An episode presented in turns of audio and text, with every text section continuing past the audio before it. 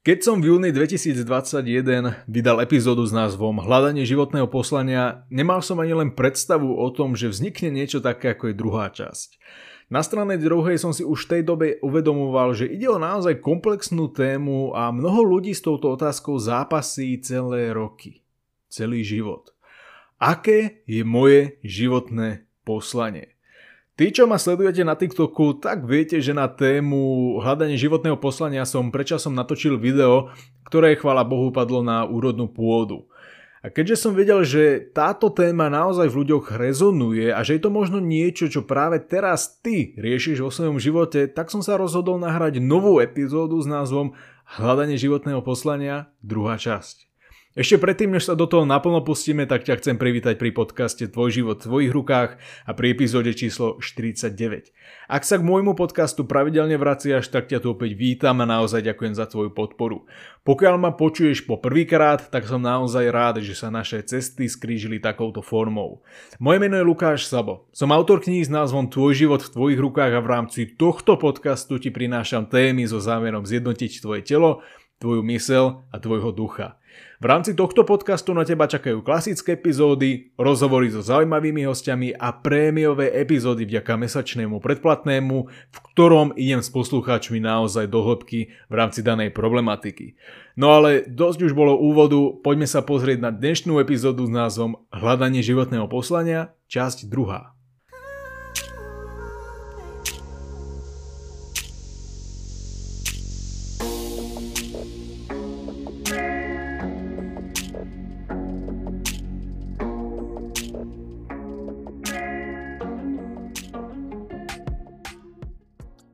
Je asi logické, že v tvojom vlastnom záujme bude fajn, ak si najskôr vypočuješ prvú časť k tejto téme. Hovoril som tam o tom, ako vlastne objaviť svoje životné poslanie, čo je a čo nie je životné poslanie a kedy už objavené je a možno to ani nevieš. Dnes túto problematiku prehlbíme a začneme na začiatku s krátkým príbehom. Keď som bol na strednej škole, bol som veľmi ustrachaný a introvertný typ. E, tí, ktorí ma možno poznajú osobne a pamätajú si ma z tej doby, tak vedia, že som sa naozaj snažil vyčnievať z radu a snažil som sa nejako tento strach, tú introvertnosť prekonať.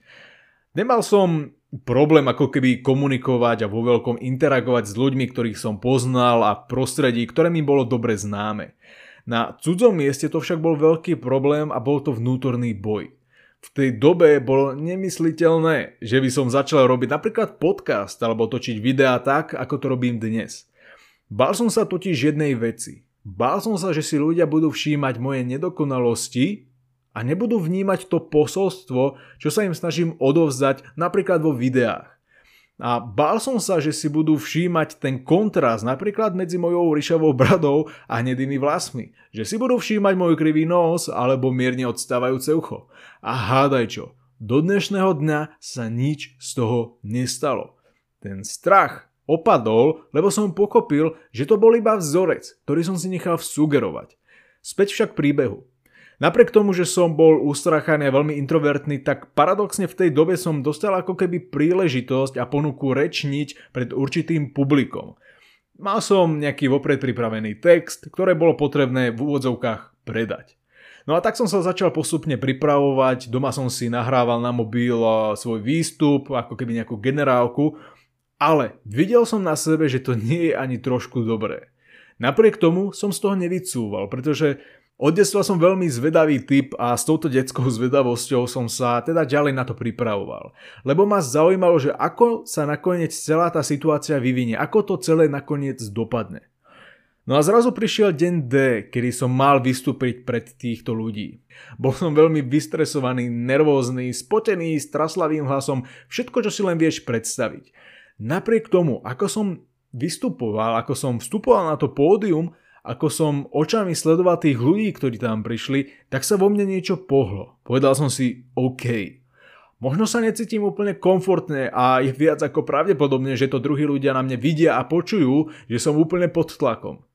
Celkom sa mi ale pozdáva tá myšlienka, že som videný a počutý. Že mám možnosť, mám to privilégium odozdať pomocou mojich slov nejaké posolstvo konkrétnym ľuďom. No a s touto víziou som sa ďalej začal potom rozhodovať a hľadal som spôsoby, ako moju túžbu zdieľať s druhými ľuďmi moje posolstvo, moje myšlienky realizovať v praxi. Vyskúšal som si napríklad písať články pre svoj blog, pre iné blogy, ale neprišlo mi to veľmi efektívne. Prišlo mi to veľmi limitujúce. Vyskúšal som si prácu v rádiu, ale to tiež sa mi nejako nepozdávalo a nedopadlo to podľa mojich predstav.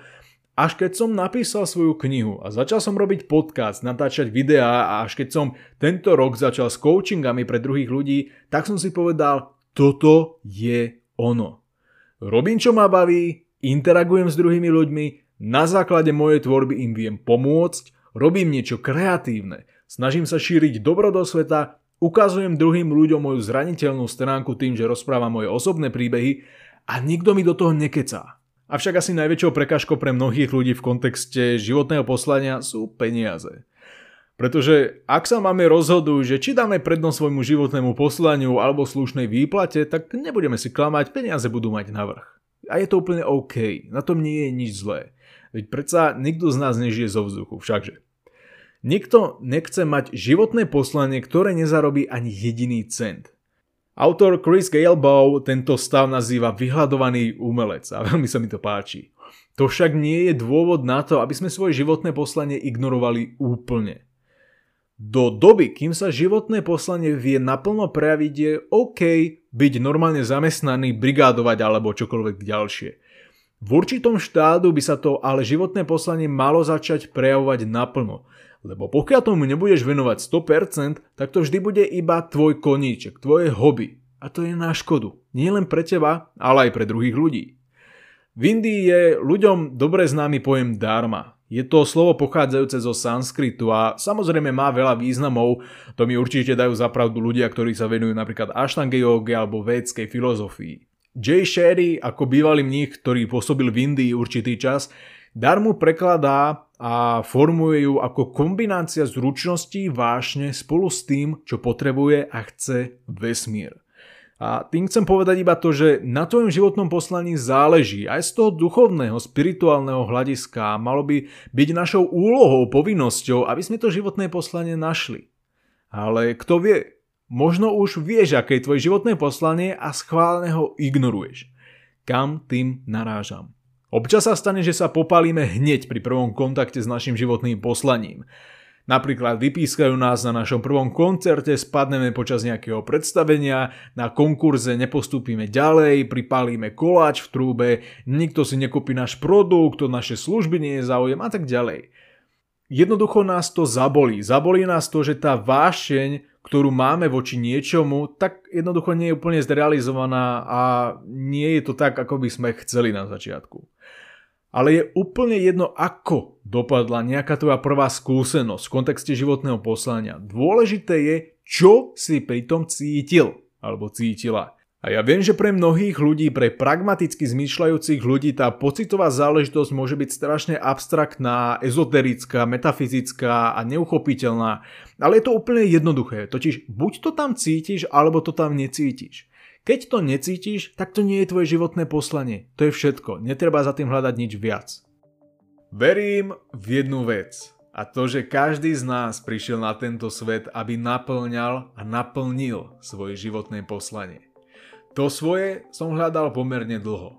Človek bez poslania je ako kráčať v tme bez sviečky. Nevieš, ktorým smerom sa vlastne máš ubrať. A tak som sa rozhodol, že sa budem učiť od ľudí, ktorí svoje poslanie už našli. Medzi týchto ľudí patrí napríklad Siki, uznávaný medzinárodný mentor a jediný človek, ktorý si prešiel posvetným rituálom s najvyššími duchovnými na Bali. Alebo aj Mary Diamond, jedna z hlavných protagonistiek vo filme The Secret Tajomstvo. Pochopil som, že mojím poslaním je pomáhať druhým ľuďom byť tu pre nich a podať im pomocnú ruku. Podať pomocnú ruku tomu, kto ňu požiada. Teraz prišiel čas, aby som tieto múdrosti a skúsenosti posunul ďalej. Možno cítiš, že aj ty potrebuješ pomocnú ruku a hľadáš niekoho, kto ti túto pomocnú ruku podá. Pokiaľ máš k nášmu spoločnému coachingu akúkoľvek otázku, neváhaj ma kontaktovať na Instagrame alebo iných sociálnych sieťach a spoločne posunieme tvoj život na nový level. Budem sa na teba tešiť, ale teraz už späť k téme tejto epizódy. V kontexte hľadania životného poslania do hry môže vstúpiť aj naše detstvo. Skús preto premýšľať, s čím si sa rád hral alebo hrala, aké hračky sa ti páčili, ako si rád alebo rada trávila čas? Čo ťa bavilo? Čo ti naopak rodičia zakazovali? Čo ťa v detstve úplne ohromilo? Čo si vyskúšal, vyskúšala? Ale bolo ti povedané, že si drevo a že to nie je nič pre teba. Nenechaj sa odradiť hneď na prvý pokus. To je tá myšlienka, ktorá sa viaže na tieto príklady v kontexte detstva. Lebo pokiaľ to s tebou pocitovo rezonuje, tak sa toho nepúšťaj. V kontexte mojich predchádzajúcich skúseností, i keď môj vtedajší výkon z obdobia strednej školy, keď som teda rečnil pred tým publikom, nestal za nič, tak napriek tomu som cítil, že toto je niečo, čo chcem znova skúsiť a čomu sa chcem venovať. I keď v tej dobe nikto neskladol na zadok z môjho výkonu a jednoducho to nebolo dobre. To môžem objektívne povedať, že to nebolo dobre. Pri spoznávaní svojho životného poslania treba brať do úvahy aj vedomé a nevedomé faktory. Vysvetlím. Do tohto sveta sa rodíme už s nejakými vzorcami a obyčajne sú to vzorce spojené s našim vekom, ekonomickou situáciou, pohlavím, výškou, váhou, farbou pleti a národnosťou. Napríklad, toto robiť nemôžeš, lebo si dievča. Toto robiť nemôžeš, lebo si chlapec. Na toto si príliš nízky, príliš ťažká, príliš tmavý, príliš pomalá, príliš tichý, príliš nemotorná, málo flexibilný, málo ostražitá, veľmi chudobný, príliš stará, veľmi mladý. Zvykne sa hovoriť, že opakovaná lož sa stáva pravdou a keď malému dieťaťu vravia, že je hlúpe, tak tomu jednoducho uverí. Je to ako s tým slonom, čo je priviazaný lanom o kôl v zemi. Priviazali ho ako mláďa, ktorého vytrhnúť nevedelo, lebo ešte nemalo dostatočnú silu, ale s týmto vzorcom toto mláďa žilo a vyrastalo celý svoj život. A keď už v dospelosti ten slon bol dostatočne veľký a silný na to, aby ten kôl vytrhol, tak jednoducho ho vytrhnúť nevedel, lebo vzorec jeho v hlave hovoril, nie, neviem ho vytrhnúť, lebo nie sú na to dosť pôsobili, dosť silní. A šaolínsky mnísi majú na túto tému jeden krásny príbeh. Jedného dňa muž našiel orlie vajce. A myslel si ale, že ide o slepačie vajce, tak ho vložil do kurníka pod jednu zo svojich sliepok. Počase sa z ostatných vajc vyliahli kuriatka, len z toho jedného vajíčka sa vyliahol orol. Malý orol vyrastal spolu so sliepkami na jednom dvore. Orol s nimi hrabal v zemi, hľadal červíky a mis. Roky ubiehali a orol zostarol. Jedného dňa sa zahľadil na nebo, na ktorom videl letieť krásneho vznešeného vtáka. Opýtal sa jednej sliepky vedľa seba, čo je to za zviera, čo letí tam na tej oblohe. A sliepka mu odpovedala, to je orol, jej král vtáctva. My však patríme sem do kurníka. Orol, ktorý býval so sliepkami v ten deň, zomrel s predstavou, že aké by to bolo fajn, aké by to bolo super, keby aj on bol král vtáctva. Oprah Winfrey raz povedala naozaj silnú myšlienku, ktorá sa stala môjim životným krédom. Najväčšie dobrodružstvo, aké kedy môžete zažiť, je žiť život svojich snov. A práve s týmto heslom som sa rozhodol v roku 2019 vydať knihu s názvom Tvoj život v tvojich rukách. Ako 18-ročný mladý človek som veľa o živote nevedel. Mal som však jasnú víziu a predovšetkým čistý úmysel. Mojím zámerom bolo dokázať a ukázať ľuďom, že je úplne jedno, kto sme, odkiaľ pochádzame alebo kam smerujeme. Dôležité je neukazovať prstom na osud alebo zlú konšteláciu hviezd, ale nebať sa žiť svoj vlastný, autentický a plnohodnotný život. Pretože život samotný je ten najcennejší dar, aký sme kedy mohli dostať. Knižku Tvoj život v tvojich rukách nájdeš v knihkupectvách Martinus a Panterej. V prípade záujmu o osobné venovanie mi pokojne nechaj správu na Instagrame im.lukasabo alebo na Facebooku či TikToku. Všetky odkázy nechávam v popise. Teraz už však späť k téme tejto epizódy. To, čo sa od teba očakáva teraz je, aby si zbúral alebo zbúrala akékoľvek vzorce, ktoré ti boli vtlkané celý život. Čím máš viac rokov, tým to môže byť pre teba komplikovanejšie, ale nie je to nemožné. Za žiadnych okolností by tvoje priority nemali byť menej dôležité než priority iných ľudí. Adresujem to najmä starším generáciám, ženám a dámam, ktoré majú deti a ktoré svoj život doslova obetujú za svoje deti. Spomínam to preto, lebo podobný prístup k životu som našiel v komentároch pod jedným z mojich videí. Mojím poslaním sú asi moje deti. To nie je pravda. Ja mám s mojou mamou veľmi dobrý vzťah, ale neviem si predstaviť, že by svoje osobné šťastie obetovala na úkor mňa. Druhá vec. Deti skôr alebo neskôr vyrastú. Čo potom? Stratíš zmysel života? Nie. Tá výchova je dôležitá, tam sa nemáme o čom baviť, ale je to určitá sezóna, ale tá jedného dňa skončí. Dať seba samého, respektíve seba samú, svoje sny, svoje potreby, svoje životné poslanie nie je sebecké. A ak ho nepoznám, tak na prvé miesto ide úloha nájsť moje životné poslanie. Ale vieš, čo je naopak sebecké? ignorovať toto poslanie. To je sebecké. A veľmi.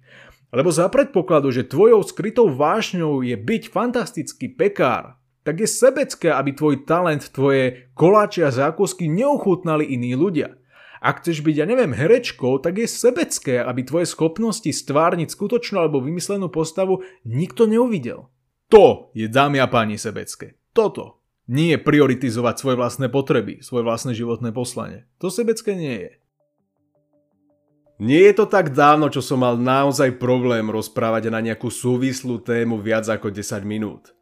Keby mi niekto pred pár rokmi povedal, že bude mať vlastný podcast, ktorý bude pravidelne v top 10 na Spotify a Apple Podcast v kategórii osobnostný rozvoj, považoval by som ho za blázna.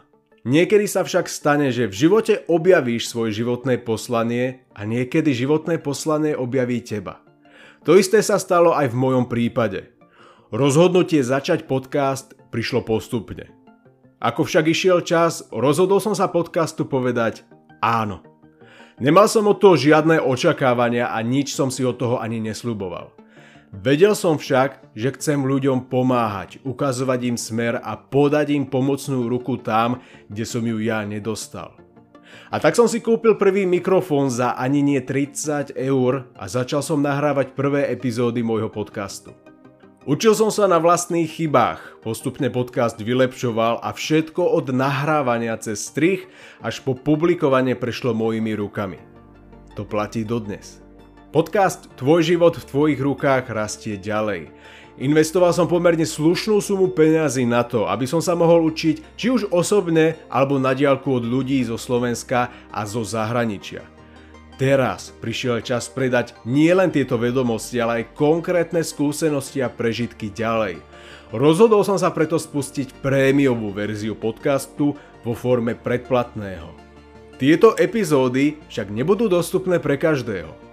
Predplatné je určené pre toho, kto tu so zmenou myslí naozaj vážne. Je to pre toho, kto chce naozaj uchopiť život do svojich rúk. Je to pre toho, kto nechce premarniť už ani jedinú sekundu svojho času. Je to pre toho, kto si váži sámeho seba. K predplatnému je naozaj jednoduché sa dostať. Epizódy, ktoré sú súčasťou predplatného, sú na Spotify označené so zámkom a prístup k nim majú len ľudia, ktorí si predplatné zakúpili. V opačnom prípade ti Spotify zobrazí panel, cez ktorý sa dostaneš na oficiálnu stránku určenú pre predplatné. V prípade, ak túto epizódu počúvaš napríklad cez Apple Podcast, stačí si nájsť link v popise danej epizódy. Budem sa preto na teba tešiť aj v rámci prémiovej verzii podcastu, pretože viem, že chceš mať život plne vo svojich rukách. Teraz sa však vráťme späť k téme tejto epizódy. No a na záver som vybral dva príklady, ktoré ťa môžu inšpirovať k tomu, aby si to so svojím životným poslaním nevzdával. Verím, že poznáš knihu Alchymista, jej autorom je Paulo Coelho. Táto kniha však nebola žiaden debutový triumf. Alchymista je až štvrtou knihou od tohto autora s v podstate celosvetovým dosahom. Prvé tri knihy nemali ani zďaleka taký úspech, ako mal Alchymista. No a potom je tu 46-ročná spevačka Sia, ktorá sa preslavila hitmi ako Chandelier, Elastic Heart, Snowman, The Greatest alebo Cheap Thrills. Jej prvý album Only See vydala v roku 1997. Ale prvý komerčný úspešný album Thousands Forms of Fear však vydala v roku 2014, skoro 20 rokov od jej debutového albumu. Nevzdávaj to preto a ver, že svoje životné poslanie je už v tebe. Musíš mu len dovoliť, aby sa v tebe prejavilo. No a pamätaj, bez ohľadu na to, aký máš momentálne vzťah so svojím životným poslaním, tvoj život je vždy v tvojich rukách.